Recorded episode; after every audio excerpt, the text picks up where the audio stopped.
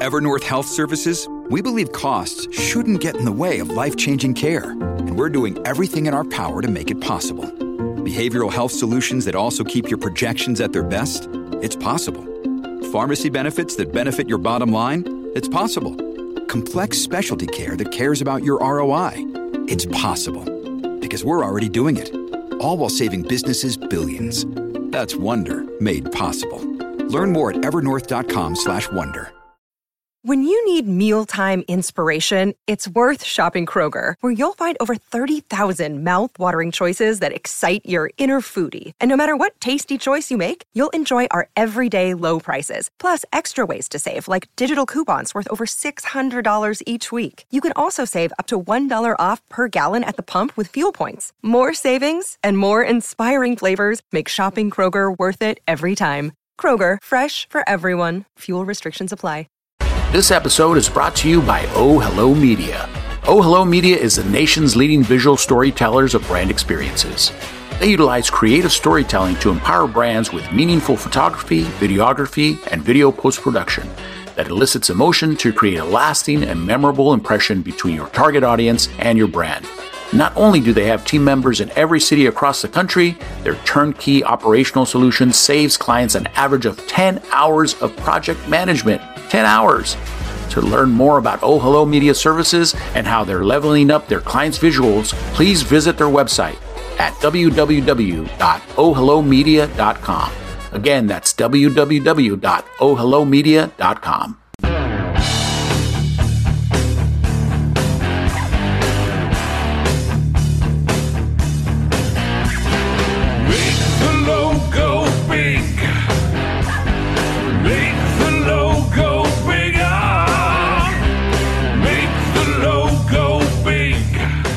everybody, welcome back to the podcast Confessions of a Creative Director, the original podcast made by a creative director for creative directors, for aspiring creative directors, for creatives of all types who are looking to up their game.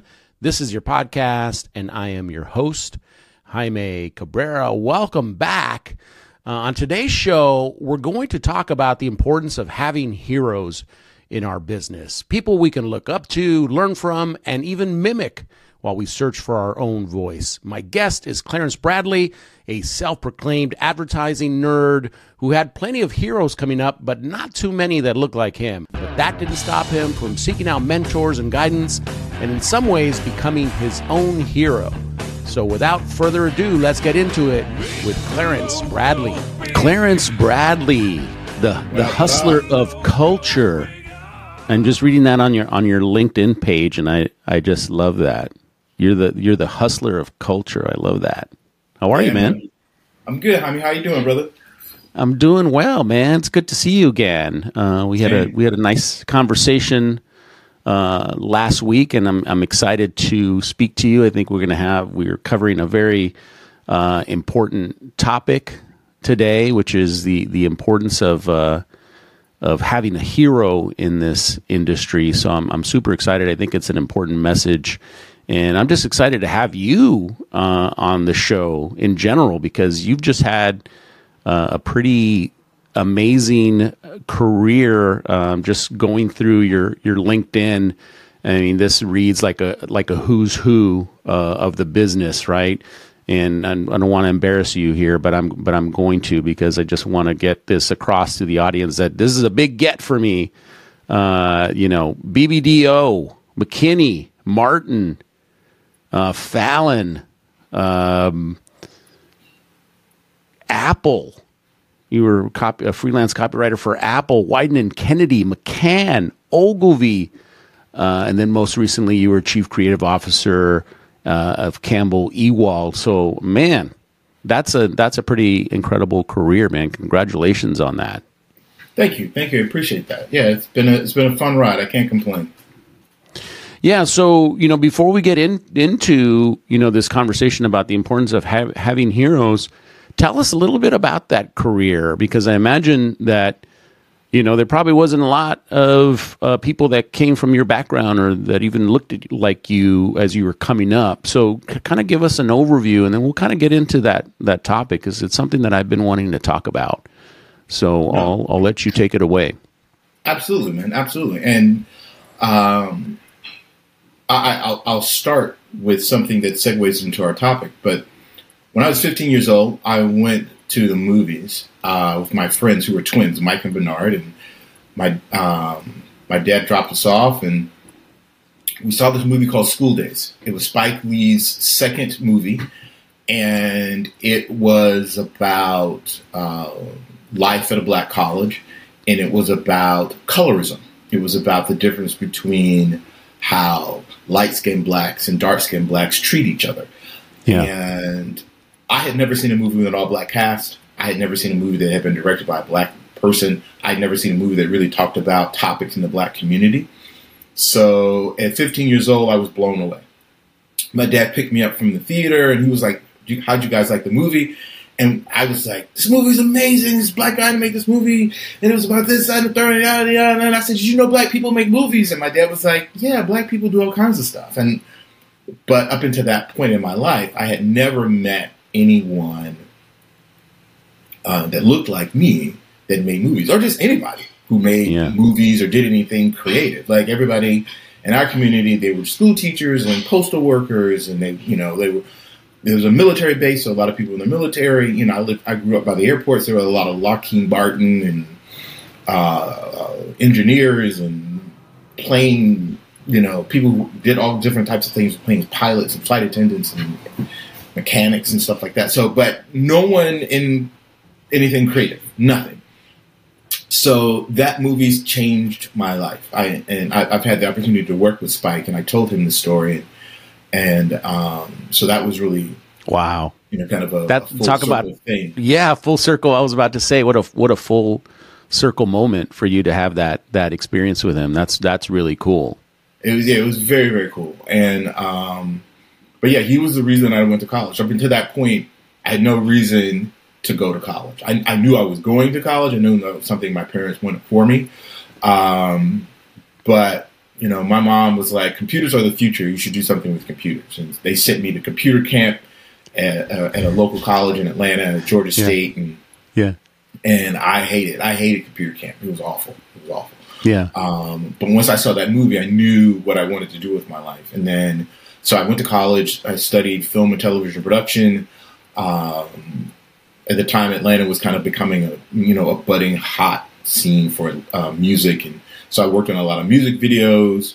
Um, and then by the time I, I graduated, well, closer I got to graduation, I had a roommate who invited me to come with him to a meeting for the advertising club at my university, and and uh, I went with a buddy of mine, and we were like, yeah, advertising might be a nice fallback to film. Um, and then after sitting in this meeting, because BBDO Atlanta came, they were kind of our sponsor um, agency for for the ad club, and and they came, and one guy was like, "Hi, I'm a copywriter." Another guy, "I'm an art director, um, an account person." Blah blah blah. And I was sitting there going, "Huh." So commercials are kind of like 30, 60 second films. I could do that. That that sounds cool. And so by the time I graduated, all of my friends who were from New York and LA, they all went home and you know, they started working on movies and TV shows and all this other kind of stuff. And I realized that I would need to go to film like proper film school, like for a master's program, and I knew that required me to move to LA and New York. First of all, I couldn't afford to go to a, a, a graduate program, and second of all, I definitely could not afford to live in New York or Los Angeles. So I started looking into advertising programs. Yeah. And I looked at Creative Circus. I looked at Portfolio Center since they were right there in Atlanta because I'm from Atlanta. Um, and I met with a gentleman by the name of Norm Gray, who was the you know founder of Creative Circus, and uh, he was like, "Well, Clarence would be happy to have you come here." He said, "But you spent your entire life in Atlanta. You should check out Miami Ad School." And I was like, "Okay." So I um, took some vacation time and went down to Miami for a week and went to Miami Ad School. The, the program was like, "Oh, this is kind of dope," you know, and it's on South Beach and. And I, I was just, I've always been a fan of like Art Deco uh, Yeah. architecture and things of that nature. And I loved all the bright colors and I just loved the, you know, the kind of international feel of Miami Beach. And I was like, you know, if I could swing this, this would be great. And at the time I was interning at Bell South, which is now AT&T. And I told my boss, I was like, look, man, I've been sitting on the wrong side of the table. I don't want to be a marketer. I want to be in advertising. And, and I want to go to this school called Miami Ad School in Miami. And he was like, well, you're in luck because I just hired a woman for our marketing team who's going to be doing all of her Hispanic advertising. And she wants to be based in Miami. You can go down there and help her. And I was like, all right, great. So he moved Wow. my internship to Miami. And at the time, uh, you know, Bell South was, you know, being consumed by AT and T. They're going to end up laying off a lot of people. So back in the day, well, I mean, companies still do it now, but you know, companies will pay for you to continue your education just as long as it's tied to your job. Um, well, Bell South changed that and said, look, if you want to go become a nurse, we'll pay for nursing school. We'll pay for whatever schooling you want because we're going to get rid of your job. So we're just trying to help people. So as an intern, I went to HR and was like, hey, look, I want to go to this program called Miami Ad School. And they were like, okay. And I was like, holy crap, they're going to pay for me to go to Miami Ad School. So they paid for my first two quarters of Miami Ad School when I was in Miami. And, and then um, they phased me out um, as part of the AT&T thing. They got rid of all the interns. And, and by that time, I had gotten scholarship from uh, DDB to, you know, be able to go to school. So school was paid for, and then I got a little part time job and kind of kicked it around Miami doing part time jobs and going to class, and then you know I graduated, got a job at BBDO New York, and then I was kind of off to the races. And Wow. you know that was kind of the beginning. Like I I, I- learned a lot at BBDO New York. I had a great mentor, uh, a guy uh, named Peter Moore Smith, who's you know not only an amazing copywriter, but you know a prolific uh, novelist and children's book writer, and you know now uh, notable director. And I had Peter kind of guiding me through the bureaucracy and politics of BBDO New York. And he kind of kept me close to his vest and made sure I had opportunities. And, you know, my third TV spot that I ever did was a Super Bowl spot. So I was very, very fortunate. What? Coming right out of school. Yeah. Um, and during my time at BBDO New York, uh, Jerry Graff, who we probably all know, um, had come back from Goodby Silverstein and got a job at BBDO New York. And he was running uh, FedEx and Guinness and Red Stripe. And I made it a, a point to go meet him when um, he got back to BBDO. And he was very instrumental in helping me, you know, just kind of mature as a creative person.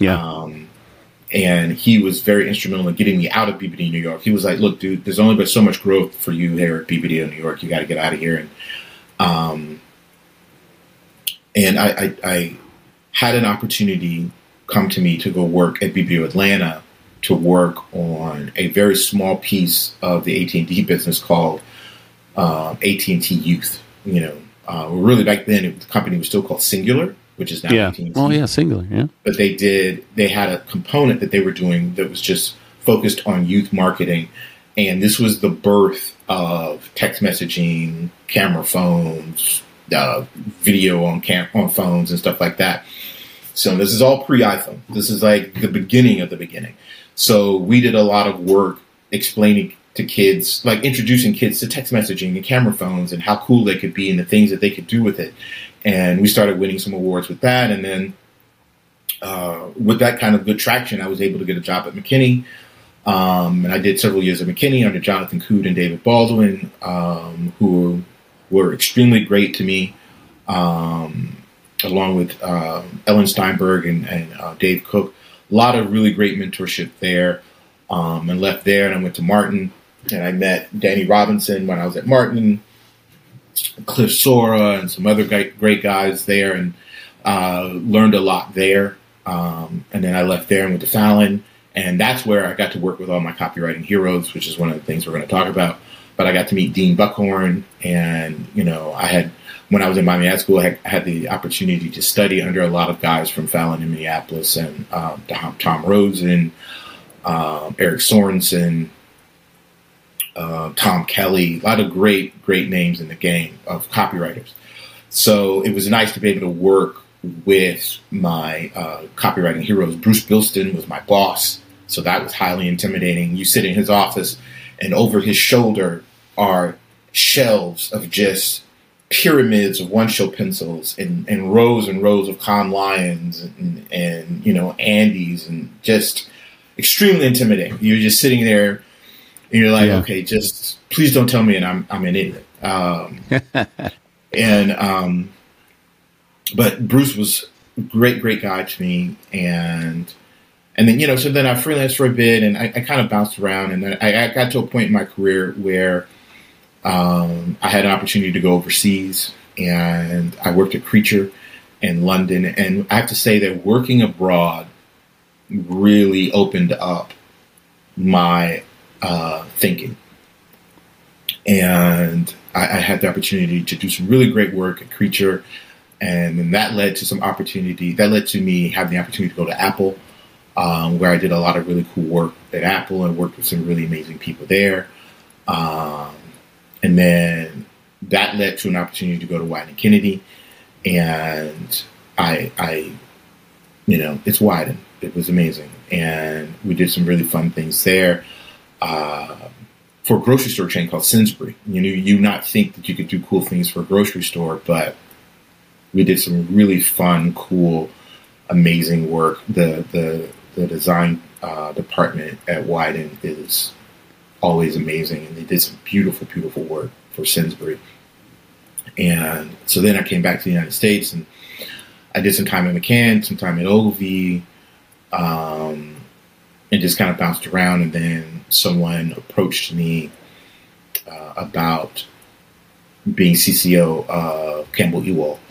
Um, this was kind of like right at the beginning of the pandemic, and and I was like, yeah, sure. Seems like a fun challenge because one of the things that you don't get um, in this business, especially as a person of color, you don't really get a, a lot of exposure to the full uh, agency Right. you know, if you're creative, you know, you learn how to become creative. You learn how to be an art director. You learn how to be a designer. You learn how to be a copywriter. Um, but you don't really get a sense of the piece of business itself that you're working on. Like, you don't understand how big are the budgets. Why are those budgets so big or so small? You know, Right. who's in charge of those budgets? Who's in charge of these timelines that we have? Why are the timelines so long or so short? You know, who are our clients? You know, what are their backgrounds? You know, what what are their real goals and aspirations? You know, for the brand. What are their goals and aspirations for themselves? Like, you know, you don't really get a chance to be in those types of meetings because they consider those meetings for creatives boring. Um, but that's the business of advertising. And if you want to grow, like once you get to a director level position, like a creative director, you should be demanding to be a part of those meetings. And I think that that's the only way that you can become, you know, a true advertising professional or an executive. Like you, you can't. They, if you want to move into the upper echelons of positions, you've got to know the business and you've got to put yourself in a position to be exposed to those types of meetings. Right. Um, so being CCO gave me the opportunity to do that. And Campbell Ewald was the CEO. Kevin Warts was uh, he was CEO at the time. He he was when I got hired. He was like, "Look, dude, you can learn as much about you know the business as you want to, you know." So I, I, I tried to do regular meetings with our CFO and then her her right hand, and I did regular meetings with Kevin and I picked, um, I asked a lot of questions and, and learned a lot in the process. But it was, it was great. It, now I have to, I, I asked myself, was this something that I would want to do for the rest of my career? Probably not. Like I like being connected to the work. Like I had a mentor, uh, brilliant art director and great guy named um, Scott O'Leary. He he we were hanging. This was at Fallon, and we were just kind of kicking it. And he was like, he said, Clarence's business is so weird. He was like, you get really good at your job, and then someone taps you on the shoulders and say, okay, you're so good at your job, we're going to have you stop doing your job to lead other people or to teach other people what you do. You know, and, and some people have the ability to do that, and some people don't. You know, some people just want to make cool stuff. That's what Right. they do well. Like they can't Right. teach it, but they can do it right. um, and and then also some people have no interest in getting into the business side of advertising. They just know how to be creative and they want to stay there. Yeah. and that's cool. And there's nothing wrong with that. Absolutely nothing wrong with that. Um, Right. But I would I say, excuse me, for for all creators of color, I think it's beneficial for us to be well rounded. Um, because a we need to be in the higher echelons. We just Yeah, and and I was about I, yeah, and I wanted to to jump in there and say, I mean, that's the other reason why you want to learn about how the business works, right? So that you can affect, affect change within within the business as somebody, you know, person of color or, sort of a marginalized community, right? If, once you once you get in there, then you understand how things work, and if that's what you want to do, you want to see more people that um, you know that look like you, that think like you, that that bring a different you know flavor to the work. That's probably the best way that you can do it is by you know being at being at the top. Absolutely. And and you know, there are multiple ways to the top. Like if you're just, you know, extremely talented and you know, you get the opportunity to to rise uh, to the top of the food chain just based on your talent, that's one way. You know, other people it's a mixture of talent and business savvy. Um, and for me, I just I, I, I wanted to know how to run an agency. That was really important to me to, to be able to have those skills. Um, but I, I have to say that I like being connected to the work. Like my job at Campbell Ewald was kind of it wasn't a nice mix. It was I did a lot of the business side and less the Yeah. creative side. Uh, but that was just the needs of the agency at the time. Um, but I, I, I would I would definitely take on another uh, major leadership position like that if I had the opportunity to have more balance, to be Right. able to affect get- the work on a day to day basis and and groom creatives. I mean, I, I I I have to say that I am always more about grooming leadership than I am about junior people. Because I, I let like if I'm at the top, if I'm a CCO or an ECD, my job is to help grow my director level people into great managers and and to you know how how to take the how to teach them how to use the skills that they have gained to become great creatives and to you know in some way teach it or at least explain it in a way to say hey look this is kind of the path to a great idea you know what i'm saying some people will get Yeah. it some people won't get it but at least you be able to, you can help guide folks um, yeah, and so that's kind of my focus as a creative leader. Um, as far as young folks go, I always make time to chat with them and talk to them and stuff like that. But I always prefer for them to build strong relationship with their direct reports, so they have an understanding of you know what their needs are. Um, and then also, I, I think a lot of times creative directors, once you get to creative director level, you don't really get the kind of mentorship that you need to have. Like everybody focuses on the young people and trying to help them. Then you get to the creative Yeah. director level, people are like, "Oh, you know it." It's like, no, you don't. Like, no, there's no handbook for being a creative director. There's no Well, there is. CCD or an ECD. I'm, I'm just know, like, kidding. you go from you know one day you got no title, the next day you got a title, and they just like run with it.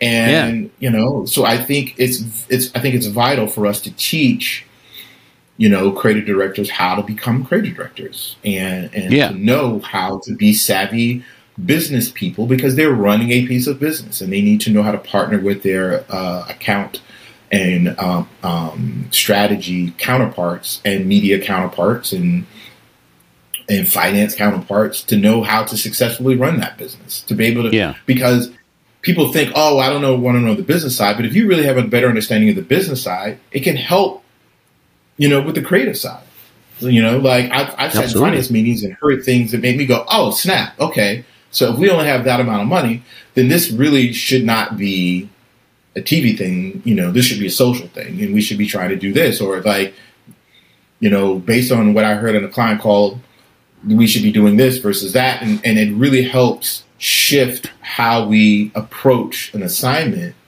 in a way that we can be more successful and be more creative. So but yeah so that's yeah, that's kind of my career. You know it's been it's been a lot of fun. I've had i've been very fortunate to have a lot of mentors along the way. Uh, through when I was at Miami Ad School. I had a lot of mentors uh, through my career. I've had a lot of mentors, um, and I, I think the industry is different now. That there are more people of color in the industry now than there were when I was coming up. Uh, the only senior creative person that I knew that was black was Jimmy Smith. And I didn't meet Jimmy until much later in my career. And, where was he? Sorry?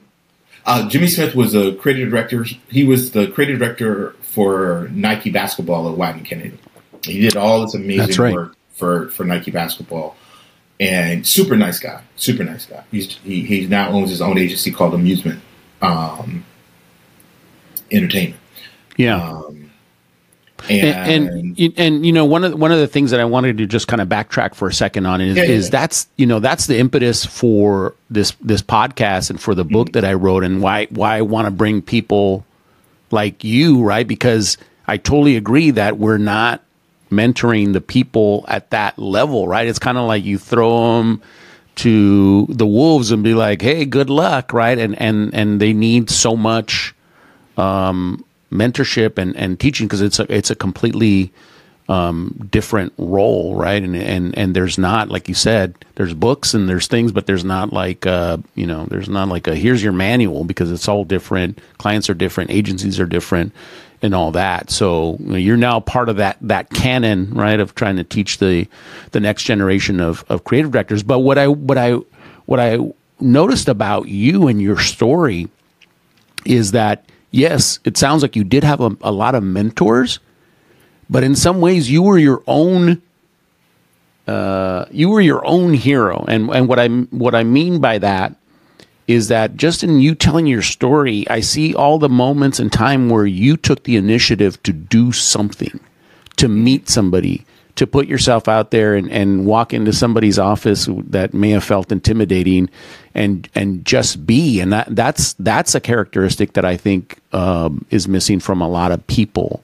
And when you don't, you know, maybe when you're not seeing a lot of people that look like you and and and um, you know come from the same places that you do maybe that's the opportunity for to do what you did right which is like I- i'm going to do it if i can't find you know these people i'm i'm just, i'm going to be that person so um, not not to embarrass you but would you would you agree with that sentiment that you were kind of like you were kind of doing your own thing you were being your own hero in a sense No, absolutely, man. Like uh, the motto of my alma mater is "I will find a way or make one," and that's how I've always lived my life. And you know, um, and that kind of ties into the idea of hustle or culture. It's like, yeah um, I Yeah. you know, I, I tell people, you know, I I sling culture for brands, you know, and but also it was that hustle mentality that I had growing up in College Park um, in Atlanta. That you know, the only way I'm going to get it is to get it, and and I've, I've never had really this kind of intimidation situation, like you mentioned, intimidation of certain folks. Like I, I see everybody as a person. You Yeah. know what I'm saying? Like I've met you know big wigs in our industry, and I just walk up to them and like, "Hey, I'm Clarence. How's it going?"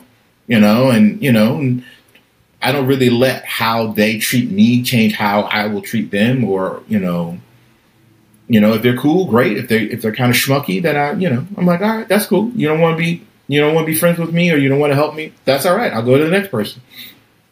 wow You know, where where did where, where do you think that that where do you think that that came from um, Is that something that you know your your your your parents instilled in you, or that you just kind of, you know, because that's not that's not easy for a lot of people to do. I, I'd like to think that I'm similar in in that way, although sometimes I do get a little bit intimidated, and it's you know I've gotten better over the years about just you know start start striking up a conversation, and you know, but where do you think that that comes from?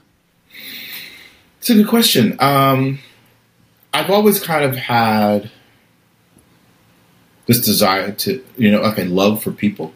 You know, like I was Yeah. most congenial in high school. You know, there's that scene in Ferris Bueller's Day Off where the the uh, the vice principal vice principal's assistant talks about all the different groups of kids at the school that Ferris Bueller is cool with. Yeah. You know, from, if you you can know, name that, if you can name that list, I will. wish I I, will. let- It's like the, the the the funniest part is that I think she says like the sluts, the dweebs, the Yeah. jocks, right? She says some like really random, the wastoids. Oh Yeah. my god, that's I gotta do it. I gotta do this thing here. Hold on, hold on. um, Yeah. that is hilarious. Yeah, like I, I was that kid in high school. Like I was cool with everybody, and and I was, you know, and I've always been that way. And I don't, I, I don't know. Maybe it's an insecurity of mine of just like, hey, I want to be friends with people. You know what Yeah. I'm saying? Possibly, I don't know. Um, but I, I, it's, I, it's hard for me to categorize as an insecurity because I'm not crushed when they don't want to be friends. It's like, you know, I recognize that, you know, not everybody is going to click. You know, Yeah. like sometimes it's, it's a square peg round hole kind of situation, and that's okay. Then I Yeah. move on to the next person. Yeah. But um, but yeah, that's that's just been something that has always kind of spurred me along. Like, oh, you know, Jaime seems like an interesting person. I'm going to strike up a conversation with him, or like ask them. You know, like when I first met um, Gerry Graf, I asked him. He, I, I'll never forget. He, it was him and Harold Einstein, and they had them in a temporary office at BBDO New York, and they were sitting there eating meatball subs. And I said, "Man, I'm sorry to interrupt your lunch, man, but I just wanted to ask you a really quick question. How'd you get out of here? You know, like, cause he had, he had done this really good Snickers campaign, uh, which got him a job at, at Goodby Silverstein, and then he went to Goodby Silverstein and did all this amazing work, and then he was coming back to BBDO, and I said, I said, he said, Clarence, let me tell you the Snickers story, and he sat me down and he told me how they made the Snickers campaign, Yeah. um, and it was really really interesting, and but yeah, but like you know, Gerry was very friendly and is Yeah. very friendly, and and, and I, go ahead. just just to just to jump in there real quick, I think what what's also ha- helped you, I think, and we talked about this when we had our our first conversation the other day, is you're a nerd about this stuff. You're Yeah. like a you, you're like a historian, right? And I imagine that you know that pe- people ap- appreciate that, right? When you have a, a historical knowledge or, or have some kind of passing knowledge or interest in, like, hey, how did you do that? Or I heard, I, I, I read about this that you did, or uh, tell tell us about kind of your your ad nerdism. Um, you know, what what how would you describe that, or you know, Yeah. Uh, well, when I was in school, um, we were always taught to study, you know, award show annuals and things of that nature, um, and not not just to see great work, but to see the patterns. Like certain names keep popping up over and over again for things that are Yeah. funny, or for things that are beautiful and cinematic, or for beautiful long copy, or you know, amazing art direction. And I started making a list of the work that I started to enjoy. And I'm like, oh, wow, Tom Rosen was like one of my copywriting heroes. You know, Jeff um, um, Denberg at, um, at Goodby Silverstein was one of my copywriting heroes. Of uh, Dave Dole and Dave Dye in, in, in England. They, amazing creative team. They did amazing work. Um, the the headline that got me into advertising um, was written by Stacy Wall, which was you know you don't win silver, you lose gold. Like I literally pulled over to the side of the road. I was living in Atlanta during the Olympics, and Nike had all of these billboards around the city, and that one was one in my neighborhood. And I was driving down 85 north, headed Yeah. into uh, to the city, and I pulled over to the side of the road to stare at it and it said, "You don't win silver, you lose gold." And it was such a powerful statement. I was like, "Yep, I'm going to go to school. This is it. This is what I want to do." Just based off of those words from Stacy Wall. But but that was the thing. I, I studied I studied these folks, and you know, you're always taught to emulate. You know, emulate before you you know to find your own voice. You know, Yeah. uh, I was looking at. Um, uh, you know, I think it was Pablo Picasso that said, you know, good artists borrow, great artists steal. Yeah. You know, so I was stealing the style of all the voice of all of these different copywriters when I was in ad school, trying to write in their voice, trying Yeah. to under, you know, kind of get their lyricism down, you know, trying to figure out, you know, their choice of words and, you know, how they find funny, funny names for characters and all this other kind of stuff. Studied all of that. Same thing with, you know, even though I'm a writer, still studied design and art direction. Like, it was like, oh man, this art director is amazing, yada, yada, blah, blah, blah. Um, but yeah, I just, for me, that was part of becoming, you know, learning the craft. And, and then once I got out in the business and started meeting these people, I would nerd out on them. I'd be like, oh my gosh, Greg Hahn, you know, you did this, you did that, you did this, you did that, you did this, you did that. You're, you're an amazing copywriter, man. I, I'm a huge fan. You know, and some people, you know, look at it and like, dude, what are you talking about? You know, I'm not a celebrity. I'm just a copywriter. Slow down, back up. Yeah. Some people take it that way, and other people are like, oh, wow, you know, it's nice to be recognized. Like, you know, we kind of work in these vacuums, and you think no one really gives a crap about what you Right. do. And then when you meet someone who does, you're like, oh, wow. Um, so, so yeah, it was just one of those things for me. Like advertising was what I chose to do with my life, and I really wanted to align myself with the best people possible. And I knew that if I could build a relationship with them, I know symbiosis would take place. I know if I, I've always been a believer in if you throw me into the deep end of the pool, I'm going to learn to swim. So, you know, I've always tried to put myself at great agencies where I could learn how to swim with the greats. And I was to try to attach myself to someone who is great um, and just show them my work. You know, and a lot of people are very kind and a lot of people are kind of, you know, snarky and, you know, some people are downright mean, but they make you better, you know, and you learn, you, you know, either way, however they present the criticism to you, you have to, you know, go home and dissect the criticism and say, okay, this is what they're talking about. This is what they meant. Okay, I get it now. And I just keep trying to get better and I keep coming back and I keep coming back, keep, keep coming back. And over time, I'm a, I've, I've been able to become a better and better and better and better writer, better and better and better conceptual thinker, um, uh, better and better, better about you know visualizing things on a page or on a uh, or for television, you know, whatever it might be for social. Um, but yeah, that was just my goal. Like I, I wanted to surround myself with with great people, and but I had to be if I if I weren't an ad nerd, I wouldn't know who these people were. You know, and that's kind of part. You know, you know why you know we're going to talk about the idea of you know the importance of having heroes. Like these people Yeah. were my heroes. I had someone to look up to. I had something to shoot for.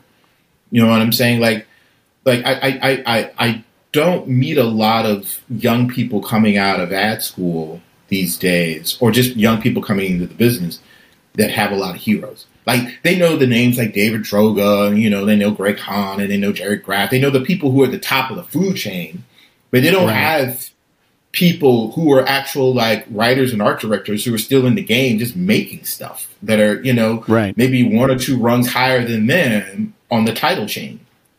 Like Right. those are the people that I was reaching out. I, I never reached out to uh, like ECDs and, and CCOs when I was coming up. I was reaching out to copywriters and like art directors, like people who were in the trenches making the stuff. Um, and I learned a heck of a lot from those folks. Um, and those, and that's the, that's the thing that's really important. Like having those types of mentors because those mentors, you know, because they're good, they end up becoming the ECDs and the CCOs of places. And, Right. you know, when, when they get to those positions, you know, if they think you're worthy, they'll tap you on the shoulder and say, Hey man, why don't you come work for me? Yeah. You know?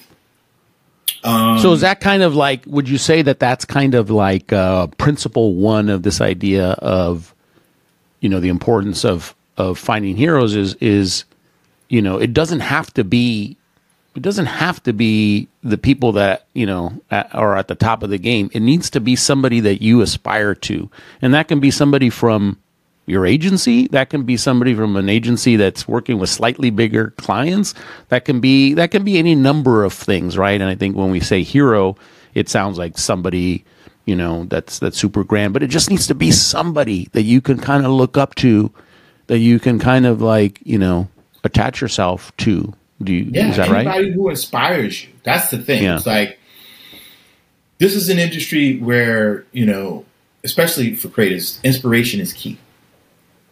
And when I was flipping through, you know, like people don't really read communication arts, advertising annuals as much um, anymore, but I used to study those annuals every time they came out. And like I said, I would be looking at the names and be like, oh man, that person's an amazing writer. Or like, um, Kara Goodrich. She wrote these articles for I forgot where the jewelry store uh, company was. Beautiful long copy uh, article um, ads and and uh, the headlines were just showstoppers, just amazing. Like Kara Goodrich, she's an OG. You know what I'm saying? Amazing, amazing. Um, and and it's there's just so many people like that that you know I've had the opportunity to meet and not had the opportunity to meet, but the goal, even if I never met them, I have their work to reference, Mm. you know, and to study and and to put up on my wall and to stare at and and to you know eventually try to emulate when you know I'm given an assignment. I try to take on Kara Goodrich's voice and um, until I find my own voice. You know, because that's the thing. It's like you emulate until you find your own voice, and you kind of pick and pick and choose, and you know, from different people, and um, but you you got to have you got to be putting that information into you. You know, that's the thing. It's like the more you feed yourself, the more output that you have. Um, so the better input, the better the output. And so that was my thing. I always tried to study great folks and and not just, you know, people in the industry. It's like filmmakers, famous designers, famous, you know, uh, like whether they be architects or furniture designers or topographers or whatever it is. Like I just tried to collect cool stuff. You know what I'm saying? Like I was so excited when Pinterest came about, like because I I was literally just collecting stuff in shoeboxes and like I. I, you know, people who know me from early, early on in my career, I used to litter my office with stickers and and and flyers for parties and skate shops and all this other kind of stuff, just because I love the design, you know. And I and that's how I collected it. I would just pop it up on my wall and and like I said, I'd collect stuff in shoeboxes and stuff like that. And then Pinterest came along. Then I was like, oh, I can put all this stuff on Pinterest and I can Yeah. categorize it and all this other kind of stuff. So that's the thing. It's like your heroes can be can become from anywhere, from any, especially if you're a creative person.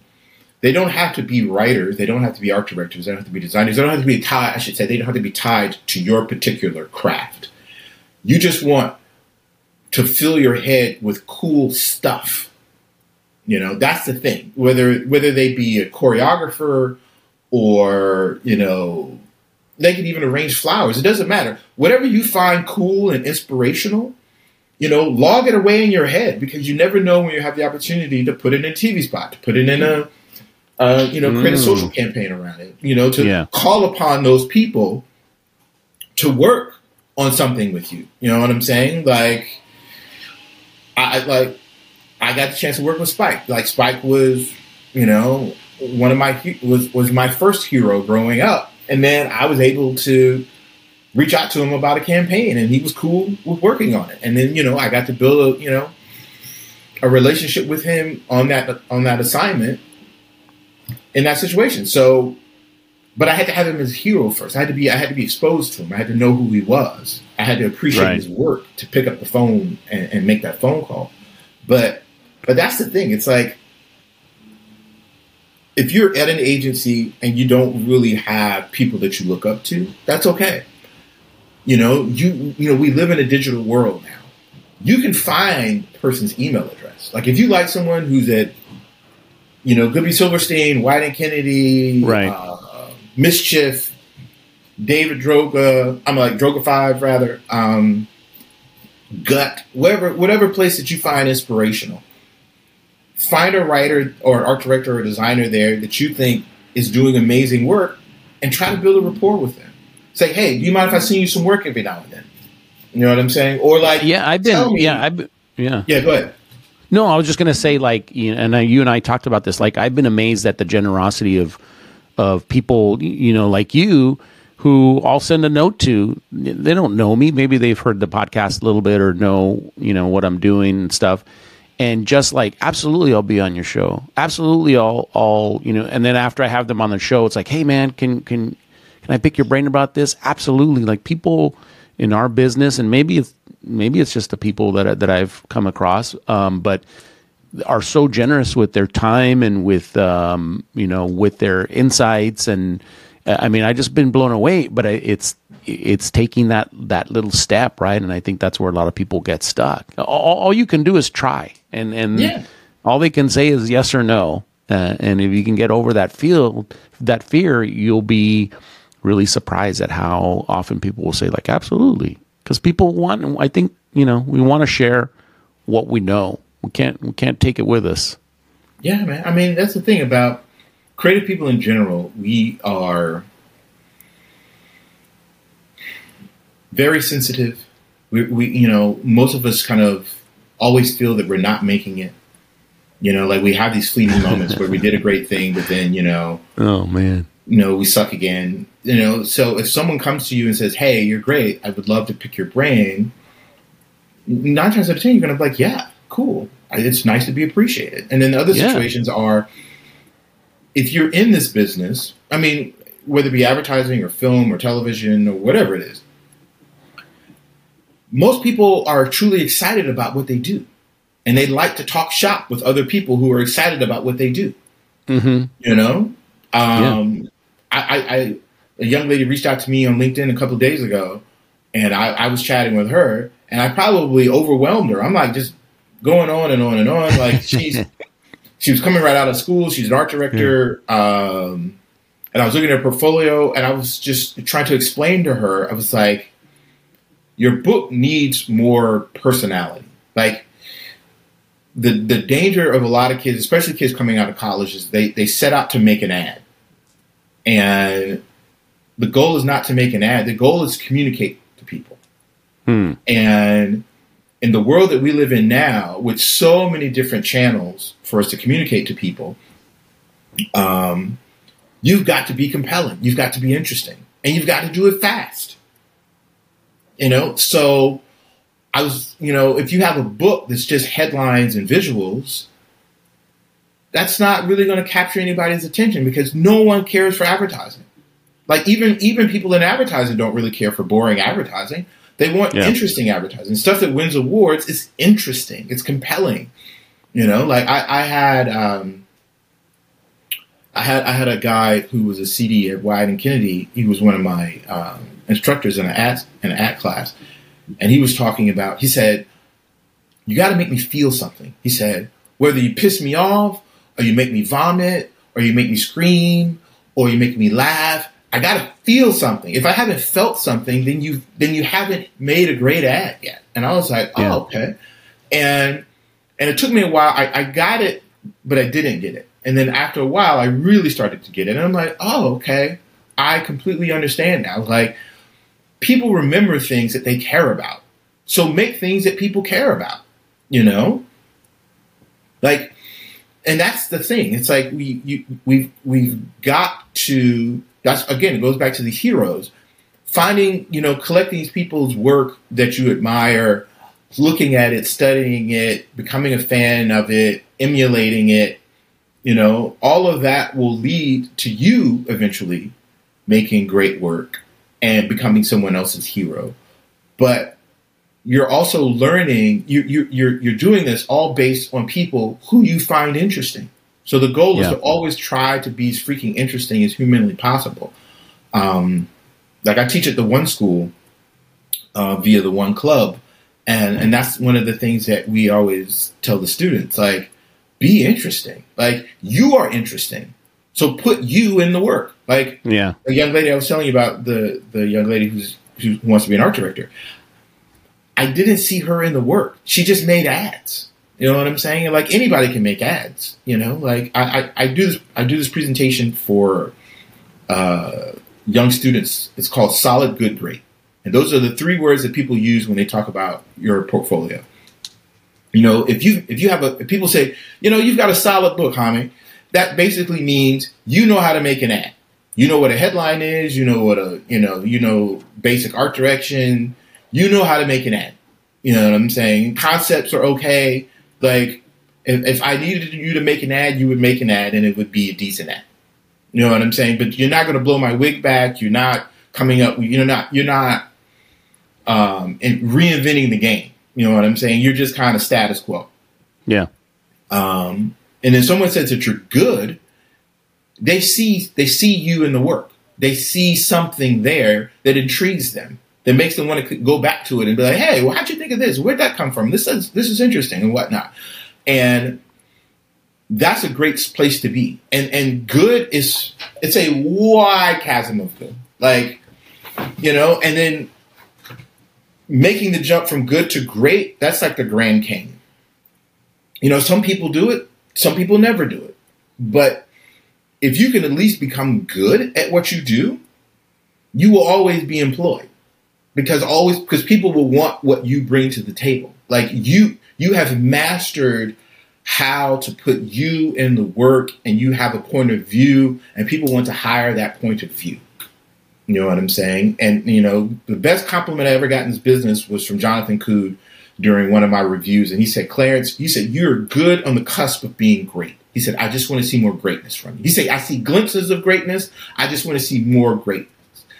And that, for a mid level copywriter on his third job, I was over the moon. Like I was Yeah. like Jonathan Cude, who was again one of my copywriting heroes. He worked at Wieden and Kennedy. He wrote the manifesto for Nike that hangs in the hallway at Nike. You know, talk about being an amazing writer. Like I was like, I Jonathan Cude says I'm good. You know, on the cusp of being great, or see he sees glimpses of greatness from me. I was like, Yeah. I can't. You know, Over the moon. I know. I'm. I. I. I. I that was. That's just spurred me forward. You know. I'm like, okay. So I just want to keep at this. I want to keep pushing and pushing myself and pushing myself to try to get better. Do I think I'm great now? No, I don't think I'm great. I think, but I do think I'm good. I think that. You know, Well, you think gotta I be have- you gotta be better than good if you've had you know, yeah, yeah.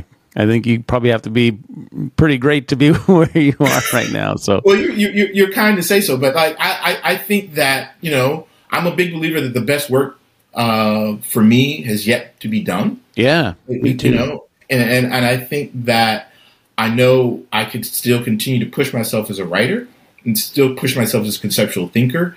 Um, and I think that again, it's, for me, it's always about putting myself in situations uh, to be around people that inspire me, and you know, and quite honestly, humble me from a creative perspective. You know what I'm saying? Like I've worked with people who are older than me and people who are younger than me that humble me. I'm like, holy crap, that's amazing. Like, Yeah. and you started that out in five minutes. That's crazy, you know?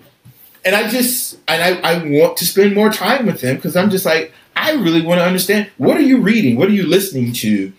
yeah, You know, who are your inspirations? Like, where, how, what did you fill your mind with that something like that came out of your head? You know what I'm saying? Like, I just want, and for me, it's, it's this constant expansion of my mind and my, and my ways of thinking and whatnot. And like I said, aligning myself with those types of folks and just learning through osmosis. Um, but yeah, that's, that's the thing, man. Like, if, if I could leave anybody with anything um, on this podcast is if you're a young creative coming up in the business, make a list of heroes for yourself. You know, whether they be people that you know or people that you don't know, but you have to have something to shoot for. You know, like Greg Greg Hahn has done an um, his catalog of work is outstanding, like freaking outstanding. Greg Hahn is, you know, he he he is he is on my Mount Rushmore of copywriters. Um, but he did a campaign when he was at Fallon for Timberland, and it was called Seek Out. And the campaign was so interesting because it didn't have any pictures of nature. It was all about it was all pictures of indoors, and the whole idea was to get out of doors. You know, yeah, yeah, And some of them were long copies, some of them were just headlines. But I studied that work so I mean, I had it up in my bathroom. I had it up in my, you know, my office. I had it everywhere. Like just because I found it so inspiring. And it was and it just and it, it didn't sound like advertising. It sounded like people it sounded like he was having a conversation, you know, with someone. And and it was just it just felt real and, and it was really interesting and fresh. And I mean, till this day I reference that stuff. I go back and I look at it. You know? Yeah. but you can only kind of get that fire. You can only push yourself by having things like that, by having a Greg Hahn to inspire you. Like, and this was when he was a copywriter. Like he he did the Timberland thing as a copywriter. He wasn't a creative director. It wasn't you know a big deal. He was just a copywriter writing stuff. Yeah. Um, so so yeah, you find something to shoot for. You know, that's the thing you know, and and, and, it, and you know, in the world we live, it could be social, it could be it could be an influencer, social influence. It doesn't freaking matter. Just as long as they do stuff that inspires you to want to do stuff. Yeah. You know. Now, So- uh, now let me ask you a question. H- how important, and I want to get your um, when you your take on this, right? How important is it for your heroes, or at least some of your heroes, to to be like you, to look like you, to be where you came from? How how important is that? Because I got to imagine that it's that it's tough. Um, you know, if you're looking at, at all these folks and and not seeing yourself reflected in there, It- how, how important is that? Maybe It's it's, maybe it's not important, but I but I would and and and then secondly, how many of the people that were, were on your hero list or are on your hero list fit that you know description?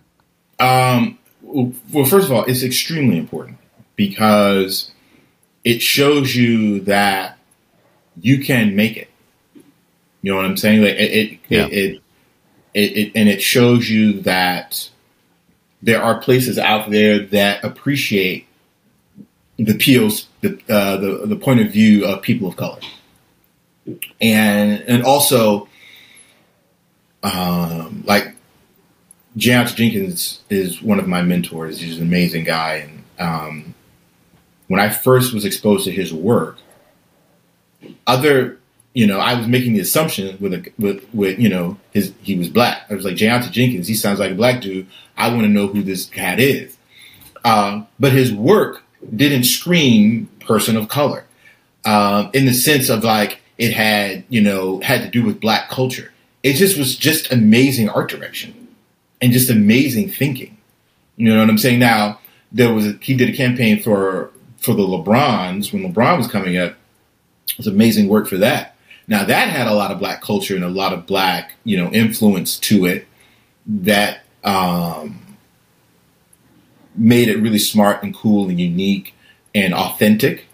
Um, but my having Jayanta, knowing that Jayanta existed out there, made me believe that I could go to Wieden Kennedy one day.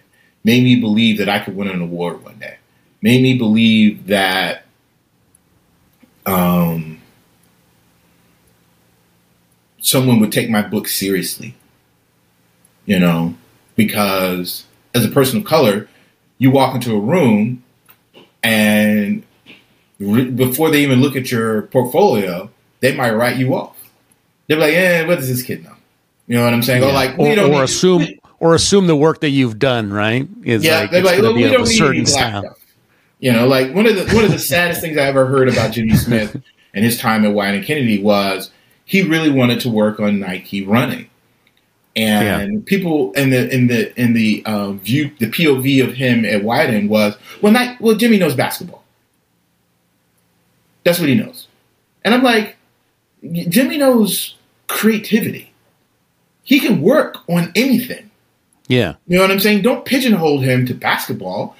That, you know, that's, you know, in itself, you know, foul. it's It's it's crazy because you would never think you never in a million years would somebody say the reverse, right? Yeah. Nobody would ever. exactly. you know, like, you oh, know? Oh no, no, Yeah. Chip, Chip. You know, Chip only knows lacrosse. We can't put Chip on anything else. He only knows lacrosse. You know, like that. Right. That would never happen. You're right. That And would never and- happen. and that's the thing it's like you you you you have to have those people out there doing that kind of stuff and to your point about having the courage to reach out to folks if you see other people who look like you at an agency doing great work you feel more comfortable reaching out to them Yeah. you know what i'm saying like Yeah. I, I was I was talking to a young man last night, um, and I was asking him. I said, "Do you have a there's a there's a there's a, a leader at his organization that's a black guy?" And I said, "Do you have a great relationship with this guy?" And he was like, "Yeah, I have an amazing relationship with him." I said, "Dude, ask him to dinner. Like you're talking Yeah. to me, and I'm going to help you as much as I can, but your your con- you, you know your thoughts that you know and the concerns that you're having have to do with your agency. He's at the agency. Have him give you some, you know, guidance and leadership and things of that nature. Like if if you have exposure to him, use it.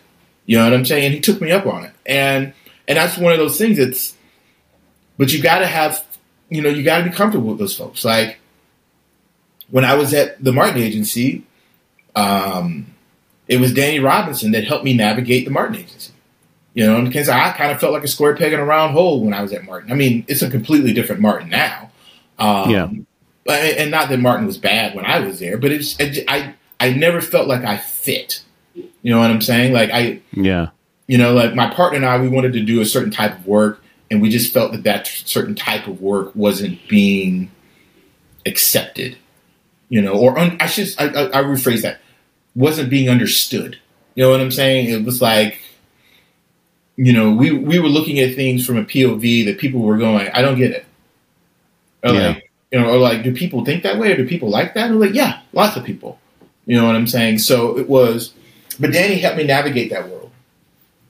Um, and I and I, I was I'm extremely thankful that I had him there when I was there.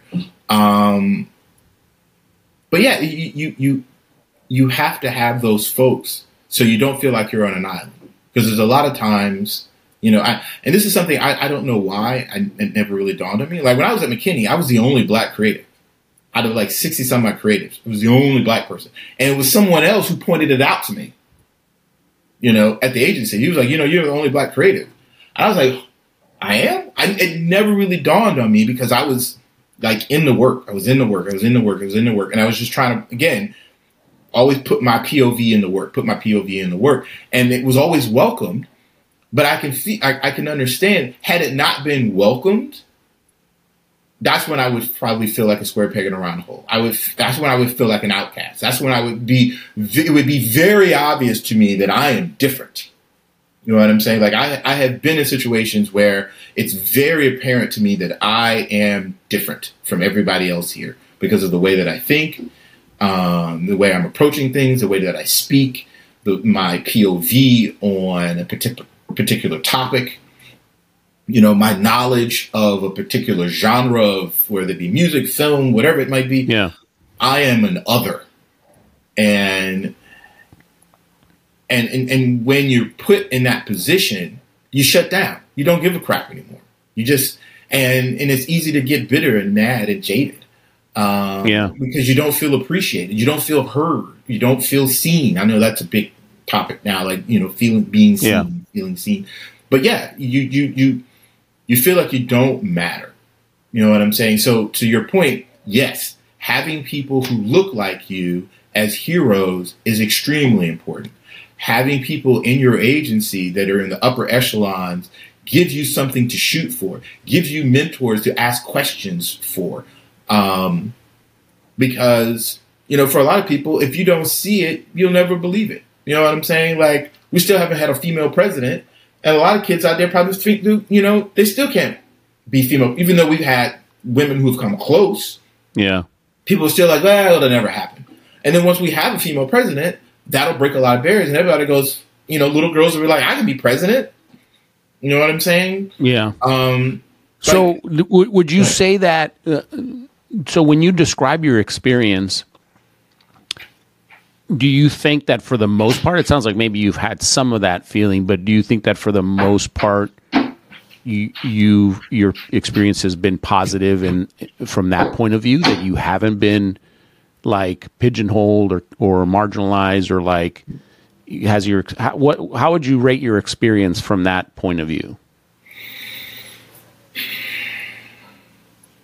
It's a good question. I because it sounds like you've like maybe you've kind of have been somewhat unscathed but i gotta imagine there's there's a few things out there a few things that maybe have have happened i don't know yeah, yeah. I mean, I, I, I, I have been very, like I said, I have been very fortunate to have people who kind of take me under their wing and help me get opportunities. Make well, not help me, make sure that I get opportunities. yeah and because they they they appreciate the work that I do, and they appreciate how hard I work at things. Because that's the thing, dude. It's like if I'm not getting it, I'm gonna keep trying. Like I, I'm never gonna stop trying. You know what I'm saying? Like like I, I you know I used my pool reference earlier. Like I'm gonna go if I'm gonna drown, I'm gonna go down swinging. You know what Yeah. I'm saying? I'm gonna go down flapping and, and flailing until my very last breath. Um, and and there are a lot of people who appreciate that and they want to try to help you. You know what I'm saying? Um, but I, I have been put in situations where I've just felt like giving up. Like my boss doesn't care. You know, this brand that I'm working on doesn't want to do this kind of work. The agency doesn't necessarily want to do this kind of work. Um, I, I I don't feel valued here at all. You know, I, I, I want to get out of here as quickly as I possibly can. You know, but that's but that is after trying. That is not just me like screw this Yeah. place. right right right know? right But you, Yeah. you, you, you, you try to build rapport with people. You try to help people understand where your work is coming from. You know, I mean, like my partner and I, uh, I, I worked for many years with one of my dear friends, Marco Howell. And Marco and I would sometimes build a pre deck for our deck. Like, here, let's just give you some cultural background on this topic. yeah Okay, and now we're going to show you this work that is based on these cultural references that we've just shown you. Yeah. You know what I'm saying? To help folks who, you know, probably don't spend a lot of time with people who don't look like them, or probably Right. don't have an understanding of, you know, whether it be like, you know, uh, uh, like people talk about street culture or hip hop culture or fashion, like, the, yeah, they, they kind of have this kind of suburban, you know, lens that they see everything through. And, you know, just because you read about it in the New York or New York Times or whatnot doesn't mean you have an understanding of the culture. you you may be aware of it, but you don't really have an understanding of it. Like you've never, Right. you know, experienced it. And and it's and, and, and it, you you I've been very fortunate to be around people who have a curiosity, want to know, want to listen to my POV. But like I said, I mean, it's, a, it's been a 50-50 split. I can't sit here and say, oh, Jaime, it's been a breeze, man. I've just been Yeah. going through it. There have been plenty of times where I, like I said, I just, like, we'll have a great idea and we'll laugh and, you know, this, that, and the third. And then, you know, you know, people say phrases like, oh, a client will never buy that.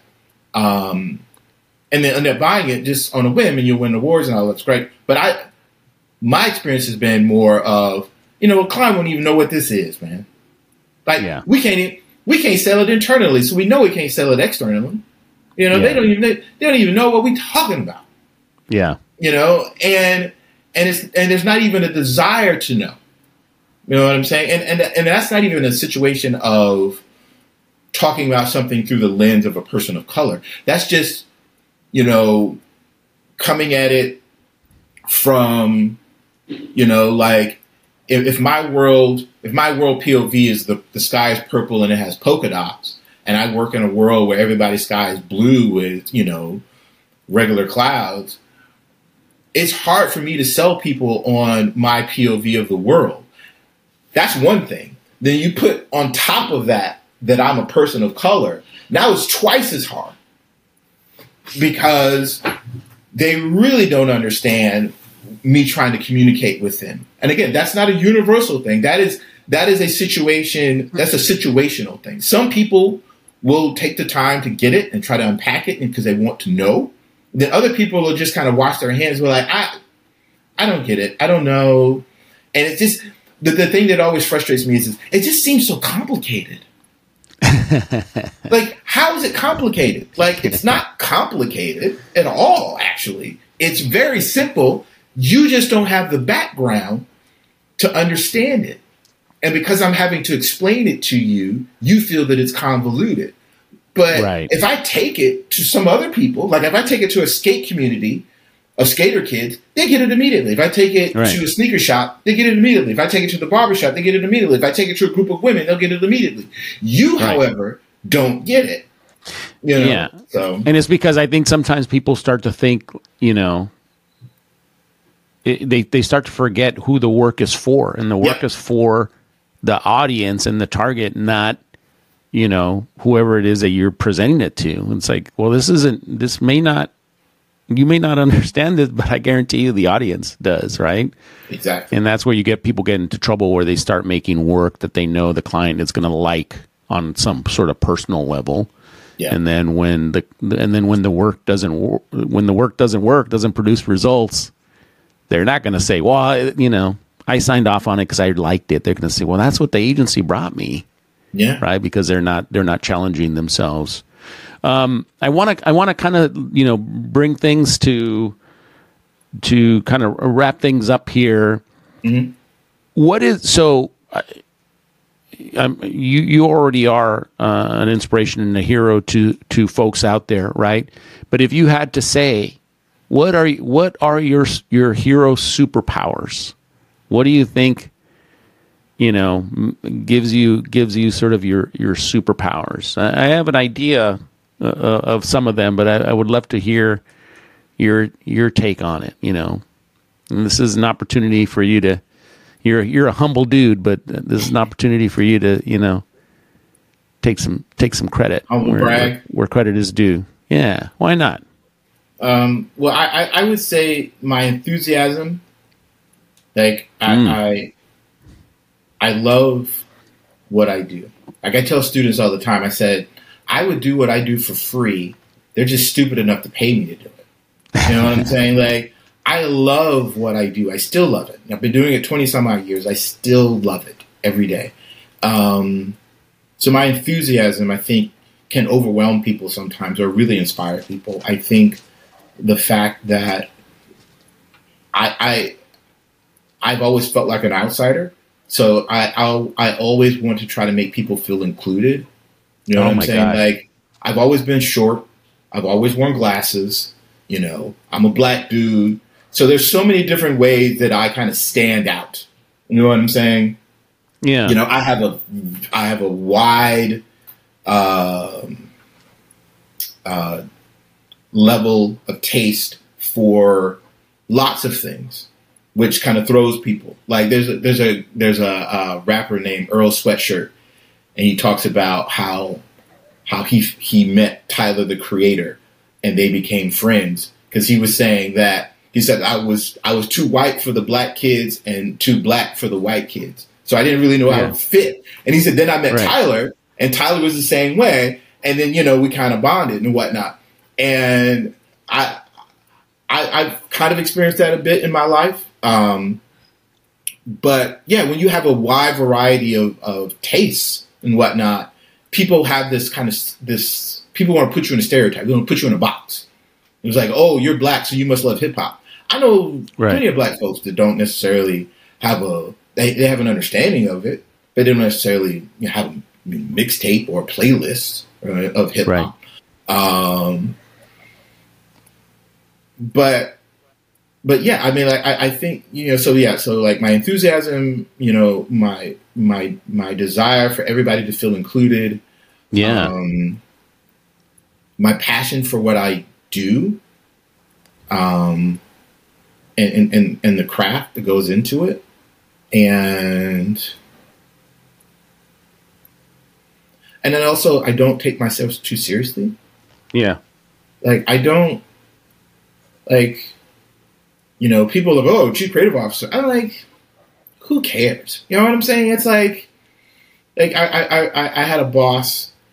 Uh, we were we were I, I won't say what city we were working in, but he was talking about how you know some people want to brag about how this agency's you know the best agency in town. He said, but that's like we're saying we're the tallest midget. You know what I'm saying? So it's like you gotta have a certain level of humility to you. You know what I'm saying? Like, Yeah. um, I, I, I, and I and I try to view my life through that. Like I, I, I try not to take myself self too seriously. I always try to put myself in a place of humility. I know that there's always someone above me, someone doing better, someone that can inspire me, that will you know that, that drives me. And like I said, whether they be younger than me or older than me, um, it doesn't really matter. Like I, I can be inspired by anybody. I can be inspired by a five year old. Like, um, so yeah, so that's I, I, I would say that's, that's pretty good. That's it. That's a pretty good. That's a pretty good list, and I would say, I, I, I um, I, I'm tracking with you, um, uh, on on a lot of these, on mono, all of them really, but the one that really struck a chord with me is the inclusivity part because I think that that's, you know, it, it's missing at at some places, right, where you know it's my biggest pet peeve when when people don't you know take at least a minute to introduce other people that may not know each other in a room right Yeah. or or not want to bring in a certain group of people from the agency that are in another on another team or i mean it drives me it drives me it drives me bonkers and i think that it's such a dumb outdated way to to look at things, right? Keeping things siloed. And, oh, they're the brand creatives, and that's the, those are the social creatives, and they're different, and they're, we're the cool, you know, like all that kind of stuff that I see Yeah. happen. It's just like, so that one really struck a chord with me, and I think that's that's a, a great, you know, superpower to have to be that that person that brings people, not just you know what what's somebody said. Somebody had a definition of in, inclusivity, right? It's uh, it's it's more about it's not just about inviting somebody to the dance, but asking them to dance, right? Yeah. It's one thing to be like, you know, you can, yeah, sure, you you can show up, but it's another one to like pull them in and like have an experience with them. So that one, that one really struck a chord with me. Oh, thanks, man. Yeah, I, I yeah, we we need to be friends. That's how I would Yeah. look at it. It's like we should all be working together, being friends, hanging out. I mean, because advertising, you know, it's the best non-job job you can have. I always tell people that. It's like, you know, we don't have to get dressed up to go to work. You know, part of our job is to goof off Yeah. you know, goof off, let your mind wander to come up with great ideas and stuff like that. And the more you can surround yourself with interesting people to do that, the better you'll be at your job. So you should be trying to meet as many interesting people as you possibly can, you know, and, and don't limit yourself to the cool kids or to, you know, whatever kind of thing. Yeah. You, you know, surround yourself with, I, I, I, I, I, I call it the weirdos and the normals. It's like, yeah. surround yourself with a mix of weirdos and normals. You know, Absolutely, absolutely. Well, I think that's a that's a good uh, that's a good place to uh, come to a close here. Uh, Clarence, I really, really, really, really appreciate you taking the time to have this conversation that I think was really important and one that I've been wanting to uh, talk about. So thanks for sharing your, your experience and, and, and thanks for just uh, I mean I, I feel like we hit it off on our on our previous conversation and thanks for definitely being somebody that I can look up look up to and, and see as a hero. So thanks for uh, coming into my world and accepting the invite to be on the show. Well, Jaime, I, I appreciate the invitation. It, it's an honor to be invited to participate on your podcast, and um, I, I, I, hope people, you know, find our conversation valuable and and reach out to you and and like and subscribe. like and subscribe and reach out uh, reach out to uh, now your now your inbox to get flooded but reach out to uh, clarence because he is uh, a real life superhero so thanks for being on the show man let's keep in touch i'm, I'm Oh man, I appreciate that. Yeah, uh, gonna happy- keep happy be keeping an eye for your next anything. big move and just know that i'm rooting for you and uh, love to keep our conversations going and there you have it folks another episode of confessions of a creative director in the books thanks to my very special guest clarence bradley uh, thank you so much to Clarence. That was a great conversation, one that I think was important to have.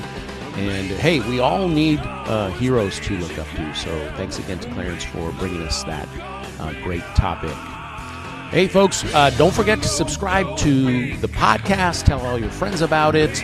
Um, be sure to like the podcast, recommend it, give us a, a, a great review uh, wherever you pick up your podcast. Also, pick up my book, What's the Big Idea? An indispensable guide uh, for becoming a kick ass creative director, soon to be out on audiobook. So keep an eye out. I'm, I'm days away from launching that. Uh, so pick that up and check out my website too, JaimeCabreraCreative.com. If you're interested in one on one coaching, um, you know, I'm here for you. I'm here for you. I'm all about it. So check that out. All right. Until next time, peace, love, and creativity. See ya.